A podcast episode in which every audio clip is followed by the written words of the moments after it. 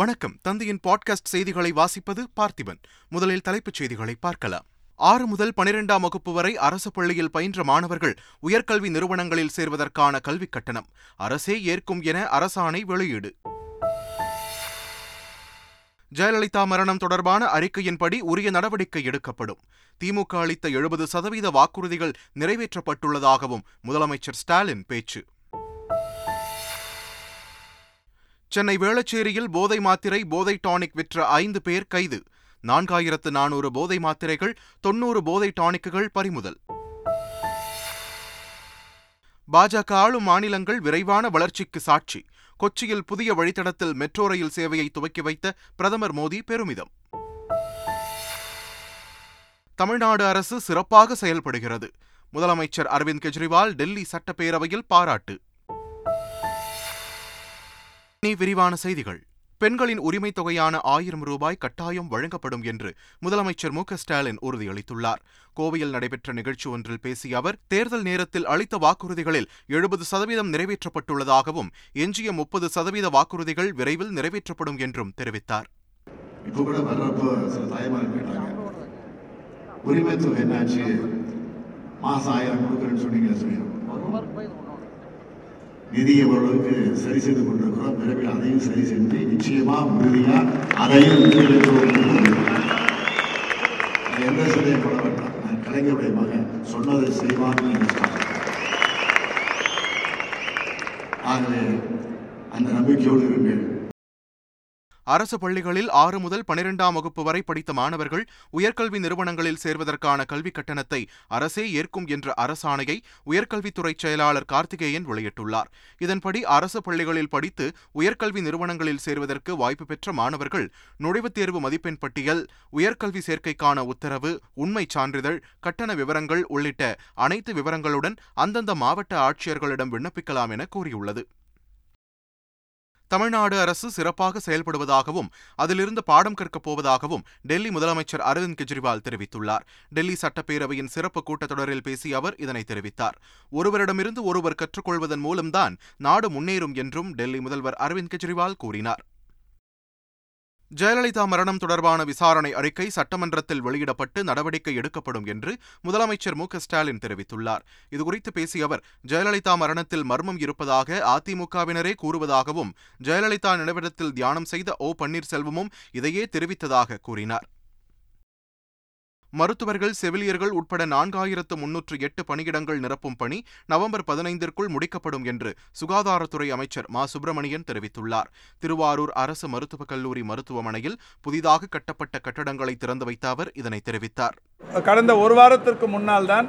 இங்கே திருவாரூரில் ரெண்டு புதிய கட்டிடங்கள் தலா ஒரு ஒரு கோடி செலவில் கட்டி மாண்புமிகு முதல்வர் அவர்கள் காணொலியில் திறந்து வைத்த அன்றைக்குத்தான் இருநூற்றி முப்பத்தி ஏழு பேருக்கு புதிய பணியானைகளை வழங்கினார்கள் தொடர்ச்சியாக அந்த பணிகள் நடைபெற்று கொண்டிருக்கிறது வருகிற அக்டோபர் இறுதிக்குள் அக்டோபர் அல்லது நவம்பர் இட பதினைந்தாம் தேதிக்குள் இந்த நாலாயிரத்தி முந்நூற்றி எட்டு பணியிடங்களும் நிரப்பப்படும் அப்படி நிரப்பப்படும் போது எங்கே எல்லாம் காலி பணியிடங்கள் இருக்கிறது என்று கண்டறியப்பட்டிருக்கிறதோ அங்கே எல்லாம் அந்த புதிய பணியாளர்கள் அனுப்பி வைக்கப்படுவார்கள் எம்மதமும் சம்மதம் என சொல்லும் முதலமைச்சர் மு ஸ்டாலின் இந்துக்களின் பண்டிகையான விநாயகர் சதுர்த்திக்கு ஏன் வாழ்த்து தெரிவிக்கவில்லை என்று நாம் தமிழர் கட்சியின் தலைமை ஒருங்கிணைப்பாளர் சீமான் கேள்வி எழுப்பியுள்ளார் அப்ப நீங்க திடீர்னு தேர்தல் வரும்போது தொண்ணூறு விழுக்காடு நான் இந்து தான் நாங்கள் இந்து தான் எங்க கட்சியில மாரலை வாயில அடிச்சுட்டு அழுகிறது அது நானா நீங்கள் எதுக்கு அப்போ சொல்றீங்க தொண்ணூறு விழுக்காடு எங்கள் கட்சியில் இந்து தானா இந்துக்களின் பண்டிகைக்கு அவனுடைய வழிபாட்டுக்கு வாழ்த்து சொல்லிட்டு போங்க இதே விநாயகர் சதுர்த்தி அடுத்த மாதம் தேர்தல் அடுத்த வாரம் தேர்தல்னா நீங்கள் வாக்கு சொல்லுவீங்களா சொல்ல மாட்டீங்களா சொல்லுவீல்ல அதுதான் அவன் கேட்குறான் நீங்கள் தான் எம்மதமும் சம்மதம்ங்கிறீங்கல்ல அதப்போ இந்து மதம் மட்டும் ஏன் ஏற்பட இது எல்லாமே இருக்குது உங்களுக்கு அப்போ விநாயகர் சதுர்த்திக்கு வாழ்த்து சொல்ல வேண்டுமா வேண்டாமா என்பது ஒவ்வொரு நபர்களின் கொள்கை சார்ந்தது என்றும் விநாயகர் சதுர்த்திக்கு விடுமுறை அளித்தது அண்ணா என்றும் அமைச்சர் பொன்முடி கூறினார் ஆக எங்களை பொறுத்தவரையில் மதங்க தான் அதெல்லாம் அவங்க தனிப்பட்ட கொள்கை தனிப்பட்ட கருத்துக்கள் எதுவாக இருந்தாலும் இருக்கலாம் ஆனால் எங்களை பொறுத்தவரையிலே சமூக நீதி அனைத்து ஜா சமுதாயத்தினரும் அனைத்து மதத்தினரும் ஒன்றாக இருக்க வேண்டும் எந்த கடவுளுக்கும் எதிர்ப்பாக நாம் செயல்பட்டது இல்லை அதனால தான் அப்பயே லீவ் விட்டாங்க அதில் ஒன்றும் தப்பு இல்லை இது சதுர்த்தி கொண்டாடலன்னா இப்போ பாருங்கள் கொண்டாடுறேன்னு சொல்லிவிட்டு இப்போ என்ன நடக்குது நேற்று பார்த்தீங்களா கொண்டாடுறோம்னு சொல்லிட்டு வேண்டும்னே அதை ஒரு வீண் ஆடம்பரமாக பண்ணி ரெண்டு பேர் உயிர் நீத்திருக்கிறாங்க அந்த மாதிரி நிகழ்வுகளை எல்லாம் தடை செய்ய வேண்டும் என்பதுதான் தமிழக முதலமைச்சர் நோக்கமே தவிர இதை நிறுத்த வேண்டும் என்பதோ மற்றதோ கிடையாது இதற்கு வந்து அது வந்து அவங்கவுங்க தனிப்பட்ட கொள்கை அதனால் இதுக்கு போய் வாழ்த்து சொல்லணும் போகணுங்கிறதெல்லாம் அவர்களுடைய எதிர்பார்ப்பு வேறு அவங்க எல்லாம் எதிர்பார்க்குறாங்க பாபர் மசூதியை அடித்தாங்க மதவெறி தூண்டி விடுறதே அவங்க தான் இன்றைக்கி பாபர் மசூதி இடித்ததுலேருந்து அந்த காலத்தில் அந்த மாதிரி சூழ்நிலைகள்லாம் ஈடுபட்டவர்கள் நான் இயேசு அல்ல என்று பாஜக மாநில தலைவர் அண்ணாமலை கூறியிருப்பதற்கு அமைச்சர் மனோ தங்கராஜ் பதில் கருத்து தெரிவித்துள்ளார் இதுகுறித்து அவர் தமது சமூக வலைதள பக்கத்தில் அண்ணாமலை இயேசு அல்ல என கூறியதால் அவர் நிச்சயமாக யூதாஸ்தான் என்று தமிழக மக்கள் அனைவருக்கும் தெரியும் என்று பதிவிட்டுள்ளார் தமிழக பாஜக தலைவர் அண்ணாமலையும் பாஜகவும் தான் நாட்டிற்கே பெருங்கேடு என்று நாம் தமிழர் கட்சி தலைமை ஒருங்கிணைப்பாளர் சீமான் தெரிவித்துள்ளார் அண்ணாமலை பிடிஆர் பழனிவேல் தியாகராஜன் இடையிலான வார்த்தை போர் குறித்து கருத்து தெரிவித்துள்ள அவர் பிடிஆரை தாம் தனிப்பட்ட முறையில் மதிப்பதாகவும் அவரது செயல்பாடுகள் தமக்கு பிடிக்கும் என்றும் கூறினார் அண்ணாமலை பாஜக மற்றும் ஆர்எஸ்எஸ் தான் நாட்டிற்கு பெருங்கேடு என்றும் அவர் கூறினார் பிரதமர் நரேந்திர மோடி ஆட்சி பொறுப்பேற்றதில் இருந்து இன்று வரை ஒருநாள் கூட விடுமுறை எடுக்கவில்லை என்று பாஜக எம்பியும் முன்னாள் மத்திய அமைச்சருமான பிரகாஷ் ஜவடேகர் கூறினார் சென்னையில் நடைபெற்ற நிகழ்ச்சி ஒன்றில் பேசிய அவர் வாரிசு அரசியல் மற்றும் ஊழலை ஒழிப்பதில் மோடி தீவிரமாக இருப்பதால் மக்கள் அவரை விரும்புகிறார்கள் என்றும் தெரிவித்தார் அரசியல் ஆதாயத்திற்காக வளர்ச்சித் திட்டங்களை முடக்கியதற்காக மக்களிடம் திமுக மன்னிப்பு கோர வேண்டும் என்று கோவை தெற்கு சட்டமன்ற தொகுதி உறுப்பினர் பாஜக மகளிரணி தேசிய தலைவர் வானதி ஸ்ரீனிவாசன் தெரிவித்துள்ளார் இதுகுறித்து அவர் வெளியிட்டுள்ள அறிக்கையில் எட்டு வழிச்சாலை திட்டத்தில் திமுகவின் இரட்டை வேடம் அம்பலமாகியுள்ளது என்று தெரிவித்துள்ளார் அரசியலில் கடுமையான கருத்து மோதல்கள் இருக்கலாம் ஆனால் அது அநாகரிகமாக கண்ணியக்குறைவாக இருக்கக்கூடாது என காங்கிரஸ் எம்பி ஜோதிமணி பதிவிட்டுள்ளார் இதுகுறித்து அவர் தமது டுவிட்டர் பதிவில் மிகச்சிறந்த அறிவாளியும் நிர்வாகியுமான நிதியமைச்சர் பி டி ஆர் பழனிவேல் தியாகராஜனை தமது செருப்புக்கு சமமில்லை என சொல்வது அநாகரிகத்தின் உச்சம் என கூறியுள்ளார் அதிமுக பொதுக்குழு செல்லாது என்ற தனி நீதிபதியின் தீர்ப்பை எதிர்த்து எடப்பாடி பழனிசாமி தாக்கல் செய்த மேல்முறையீட்டு வழக்கில் சென்னை உயர்நீதிமன்ற இரு நீதிபதிகள் அமர்வு இன்று காலை தீர்ப்பளிக்கிறது அனைத்து தரப்பு வாதங்களையும் கேட்ட நீதிபதிகள் தீர்ப்பை தேதி குறிப்பிடாமல் தள்ளி வைத்திருந்தனர் இந்நிலையில் இந்த வழக்கில் நீதிபதிகள் துரைசாமி சுந்தர்மோகன் இன்று காலை பத்து முப்பது மணிக்கு தீர்ப்பளிக்க உள்ளனா் சென்னை வேளச்சேரியில் போதை மாத்திரைகள் டானிக்குகள் விற்பனை செய்து வந்த ஐந்து பேரை போலீசார் கைது செய்தனர் வேளச்சேரி தமிழ்நாடு வீட்டு வசதி வாரிய குடியிருப்பு பகுதியில் சந்தேகத்திற்கு இடமான முறையில் நின்று கொண்டிருந்த ஐந்து பேரிடமிருந்து நான்காயிரத்து நானூறு போதை மாத்திரைகள் மற்றும் தொன்னூறு போதை டானிக்குகளை போலீசார் பறிமுதல் செய்தனர் இதனைத் தொடர்ந்து ஜானகிராமன் முனீஸ்வரன் பாலுசாமி உள்ளிட்டோரை கைது செய்த போலீசார் தொடர்ந்து விசாரணை நடத்தி வருகின்றனர் ஹிந்தி இந்துத்துவா கொள்கை வேரூன்றி உள்ள நிலையில் அதற்கு எதிரான கருத்துகள் தற்போதைக்கு எடுபடவில்லை என காங்கிரஸ் எம்பி கார்த்தி சிதம்பரம் கூறியுள்ளார் கோவை விமான நிலையத்தில் செய்தியாளர்களிடம் பேசிய அவர் இவ்வாறு தெரிவித்தார் மிடில் இந்தியான்னு சொல்வார்கள் இந்தி பேசும் இந்தியாவில் இந்த ஹிந்தி இந்துத்துவா கொள்கை கொஞ்சம் வேரூன்றி விட்டது அந்த இந்துத்துவா கொள்கையை எதிர்த்து நாங்கள் வைக்கும் வாதம் இப்பொழுதைக்கு எடுபடவில்லை அந்த குறிப்பாக எதிர்கட்சிகள் ஒரு ஒரே அணியிலே இல்லை முப்பத்தைந்து சதவீத வாக்குகளை மட்டுமே பெற்று இந்த ஃபஸ்ட்டு பாஸ்ட் போஸ்ட் சிஸ்டத்தில் பாஜகவால் வெற்றி பெற முடிகிறது அவ்வளவுதான் ஸ்ரீமதி மரணத்தில் உள்ள மர்மங்கள் அவிழ்க்கப்பட வேண்டும் என இந்திய கம்யூனிஸ்ட் கட்சியின் மாநில செயலாளர் முத்தரசன் தெரிவித்துள்ளார் இது தொடர்பாக இன்று அவர் வெளியிட்டுள்ள அறிக்கையில் கைது செய்யப்பட்ட பள்ளி நிர்வாகிகள் உச்சநீதிமன்றத்தின் தீர்ப்புகளையும் வழிகாட்டு நெறிகளையும் கருத்தில் கொள்ளாது ஜாமீனில் விடுவிக்கப்பட்டுள்ளனர் என்றும் விசாரணை குற்றவாளிகள் நிரபராதிகள் என நற்சான்று வழங்கும் கருத்துக்களை வெளியிட்டிருப்பது நீதி பரிபாலன முறை மீதான நம்பிக்கையை தகர்க்கும் செயல் என்றும் தெரிவித்துள்ளார் கடந்த ஆகஸ்ட் மாதத்தில் மட்டும் சென்னை மெட்ரோ ரயிலில் ஐம்பத்தி ஆறு புள்ளி ஆறு ஆறு லட்சம் பேர் பயணம் செய்துள்ளதாக மெட்ரோ ரயில் நிறுவனம் தெரிவித்துள்ளது அதிகபட்சமாக கடந்த இருபத்தி ஒன்பதாம் தேதி இரண்டு லட்சத்து இருபதாயிரத்து எண்ணூற்று தொன்னூற்றி எட்டு பயணிகள் ஒரே நாளில் பயணம் செய்துள்ளதாகவும் இந்த ஆண்டின் தொடக்கம் முதலே மெட்ரோ ரயில் சேவையை பொதுமக்கள் அதிகளவில் பயன்படுத்தி வருவதாகவும் தெரிவித்துள்ளது காவிரி மற்றும் கொள்ளிடம் ஆறுகளில் கடும் வெள்ளப்பெருக்கு ஏற்பட்டுள்ளதால் திருச்சி கல்லணை சாலையில் உத்தமர்சீலி பகுதியில் உள்ள தரைப்பாலம் வெள்ளத்தில் மூழ்கியது அதேபோல் தஞ்சாவூர் மாவட்டம் வீரமாங்குடி தேவன்குடி பட்டுக்குடி கூடலூர் புத்தூர் குடிக்காடு உள்ளிக்கடை ஆகிய கரையோர கிராமங்களை வெள்ள நீர் சூழ்ந்துள்ளது வெள்ளப்பெருக்கு காலத்தில் பாதிப்பு ஏற்படுவதில் இருந்து நிரந்தர தீர்வு காண நடவடிக்கை எடுக்கப்படும் என அமைச்சர் முத்துசாமி தெரிவித்துள்ளார் ஈரோடு மாவட்டம் பவானியில் காவிரி ஆற்று வெள்ளத்தால் பாதிக்கப்பட்ட மக்கள் முகாம்களில் தங்க வைக்கப்பட்டுள்ளனர் அவர்களை நேரில் சந்தித்த வீட்டு வசதித்துறை அமைச்சர் முத்துசாமி நிவாரணப் பொருட்களை வழங்கினார் பின்னர் செய்தியாளர்களிடம் பேசிய அவர் ஈரோடு மாவட்டத்தில் வெள்ள பாதிப்பு குறித்து முதலமைச்சர் மு ஸ்டாலின் கேட்டறிந்ததாக கூறினார்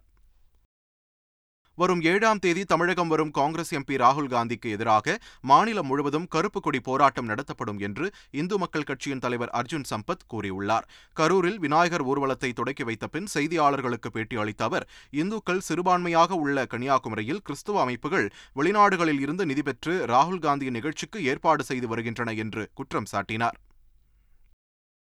விநாயகர் சிலைகளை கரைக்க ஊர்வலமாக செல்வதற்கு பல்வேறு கட்டுப்பாடுகளை சென்னை காவல்துறை அறிவித்துள்ளது குறிப்பாக மதவாத வெறுப்புணர்ச்சியை தூண்டும் வகையிலோ பிற மதத்தினர் உணர்வுகளை புண்படுத்தும் வகையிலோ முழக்கமிடக்கூடாது என அறிவுறுத்தியுள்ளது மேலும் அனுமதி வழங்கிய நாட்கள் மற்றும் அனுமதிக்கப்பட்ட பாதைகளில் மட்டுமே விநாயகர் சிலைகளை எடுத்துச் சென்று அமைதியான முறையில் கரைக்க வேண்டும் என்றும் தெரிவித்துள்ளது நெல்லையில் விநாயகர் சதுர்த்தியை ஒட்டி பிரதிஷ்டை செய்யப்பட்ட விநாயகர் சிலைகள் போலீஸ் பாதுகாப்புடன் தாமிரபரணி ஆற்றில் கரைக்கப்பட்டன இதேபோல் தேனி மாவட்டம் ஆண்டிப்பட்டியில் கொட்டும் மழையிலும் பொதுமக்கள் விநாயகர் சிலைகளை ஊர்வலமாக எடுத்துச் சென்று வைகை அணையில் கரைத்தனர் புதுச்சேரியில் பிரசித்தி பெற்ற மணக்குள விநாயகர் கோவிலின் அறுபத்தி இரண்டாவது பிரம்மோற்சவ விழா கொடியேற்றத்துடன் தொடங்கியது இதையொட்டி கொடிமரத்திற்கு பால் தயிர் சந்தனம் உள்ளிட்ட பொருட்களால் சிறப்பு அபிஷேகம் செய்யப்பட்டு கொடியேற்றப்பட்டது இதில் பக்தர்கள் திரளானோர் பங்கேற்று சுவாமி தரிசனம் செய்தனர் பாஜக ஆளும் மாநிலங்கள் விரைவான வளர்ச்சிக்கு சாட்சிகளாக இருக்கின்றன என பிரதமர் நரேந்திர மோடி பெருமிதத்துடன் கூறியுள்ளார் கேரளாவில் சுற்றுப்பயணம் மேற்கொண்ட பிரதமர் நரேந்திர மோடி கொச்சியில் மெட்ரோ ரயிலின் இரண்டாம் கட்ட பணிக்கு அடிக்கல் நாட்டினார் பின்னர் நிகழ்ச்சியில் பேசிய பிரதமர் மோடி வணிகமும் சுற்றுலாத்துறையும் நவீன தொழில்நுட்ப இணைப்புகளுக்கு அதிகமாக உதவியதாக கூறினார் சிவகார்த்திகேயன் நடிப்பில் உருவாகி வரும் பிரின்ஸ் திரைப்படத்திலிருந்து முதல் பாடல் வெளியாகியுள்ளது அனுதீப் இயக்கத்தில் உருவாகி வரும் இந்த படத்திற்கு தமன் இசையமைத்துள்ளார் இந்த படத்தில் உக்ரைன் நாட்டைச் சேர்ந்த நடிகை மரியா ரியா பஷாப்கா சிவகார்த்திகேயனுக்கு ஜோடியாக நடித்துள்ளார் இந்நிலையில் விவேக் வரிகளில் அனிருத் குரலில் முதல் பாடல் வெளியாகியுள்ளது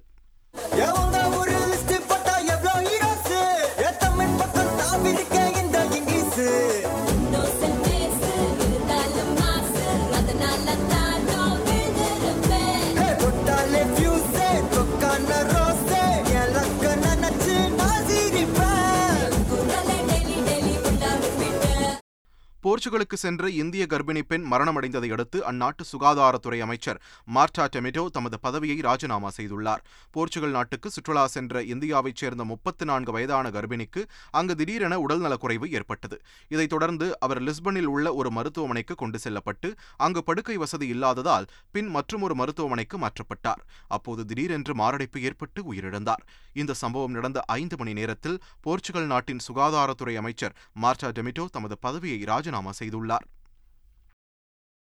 இலங்கையின் மன்னார் தீவில் அதானி நிறுவனம் சார்பில் காற்றாலை மின்கோபுரங்கள் அமைக்கும் நடவடிக்கைக்கு எதிர்ப்பு தெரிவித்து அப்பகுதி மக்கள் கவன ஈர்ப்பு போராட்டம் நடத்தினர் மேலும் பல்வேறு மீனவ அமைப்புகள் பொது அமைப்புகளின் பிரதிநிதிகள் உள்ளாட்சித் தலைவர்கள் உள்ளிட்ட பலரும் இதில் பங்கேற்றனர் இப்போராட்டத்திற்கு ஆதரவு தெரிவிக்கும் வகையில் நகரத்தில் உள்ள அனைத்து கடைகளும் தனியார் போக்குவரத்து சேவைகளும் வேலைநிறுத்தத்தில் ஈடுபட்டுள்ளனர்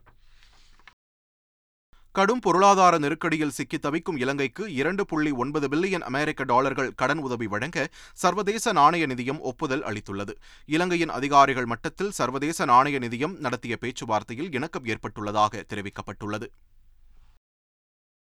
ஈரானில் கால்பந்து போட்டிகளை காண பெண்களுக்கு விதிக்கப்பட்ட தடை விலக்கப்பட்ட நிலையில் ஆயிரக்கணக்கான பெண்கள் கால்பந்து போட்டியை கண்டுகளித்தனர் ஆயிரத்து தொள்ளாயிரத்து எழுபத்து ஒன்பது இஸ்லாமிய புரட்சிக்கு பிறகு மைதானத்தில் கால்பந்து போட்டியை காண பெண்களுக்கு அனுமதி மறுக்கப்பட்டது இந்நிலையில் அந்த தடை அண்மையில் நீக்கப்பட்டதை அடுத்து டெஹ்ரானில் நடைபெற்ற உள்ளூர் கால்பந்து போட்டியை ஆயிரக்கணக்கான பெண்கள் கண்டுகளித்தனர் ஆசிய கோப்பை தொடரில் வங்கதேச அணியை இரண்டு விக்கெட்டுகள் வித்தியாசத்தில் வீழ்த்தி சூப்பர் போர் சுற்றுக்கு இலங்கை அணி தகுதி பெற்றது துபாயில் நடைபெற்ற லீக் போட்டியில் முதலில் பேட் செய்த வங்கதேச அணி இருபது ஓவர்களில் ஏழு விக்கெட்டுகள் இழப்பிற்கு நூற்று எண்பத்து மூன்று ரன்கள் குவித்தது அடுத்து விளையாடிய இலங்கை அணி பத்தொன்பது புள்ளி இரண்டு ஓவர்களில் எட்டு விக்கெட்டுகள் இழப்பிற்கு நூற்று எண்பத்து நான்கு ரன்கள் எடுத்து அபார வெற்றி பெற்றது இதன் மூலம் இந்தியா ஆப்கானிஸ்தானை தொடர்ந்து மூன்றாவது அணியாக இலங்கை அணி சூப்பர் போர் சுற்றுக்கு தகுதி பெற்றது மீண்டும் தலைப்புச் செய்திகள் ஆறு முதல் பனிரெண்டாம் வகுப்பு வரை அரசு பள்ளியில் பயின்ற மாணவர்கள் உயர்கல்வி நிறுவனங்களில் சேர்வதற்கான கல்விக் கட்டணம் அரசே ஏற்கும் என அரசாணை வெளியீடு ஜெயலலிதா மரணம் தொடர்பான அறிக்கையின்படி உரிய நடவடிக்கை எடுக்கப்படும் திமுக அளித்த எழுபது சதவீத வாக்குறுதிகள் நிறைவேற்றப்பட்டுள்ளதாகவும் முதலமைச்சர் ஸ்டாலின் பேச்சு சென்னை வேளச்சேரியில் போதை மாத்திரை போதை டானிக் விற்ற ஐந்து பேர் கைது நான்காயிரத்து நானூறு போதை மாத்திரைகள் தொன்னூறு போதை டானிக்குகள் பறிமுதல் பாஜக ஆளும் மாநிலங்கள் விரைவான வளர்ச்சிக்கு சாட்சி கொச்சியில் புதிய வழித்தடத்தில் மெட்ரோ ரயில் சேவையை துவக்கி வைத்த பிரதமர் மோடி பெருமிதம் தமிழ்நாடு அரசு சிறப்பாக செயல்படுகிறது முதலமைச்சர் அரவிந்த் கெஜ்ரிவால் டெல்லி சட்டப்பேரவையில் பாராட்டு இத்துடன் தந்தையின் பாட்காஸ்ட் செய்திகள் நிறைவு பெறுகின்றன வணக்கம்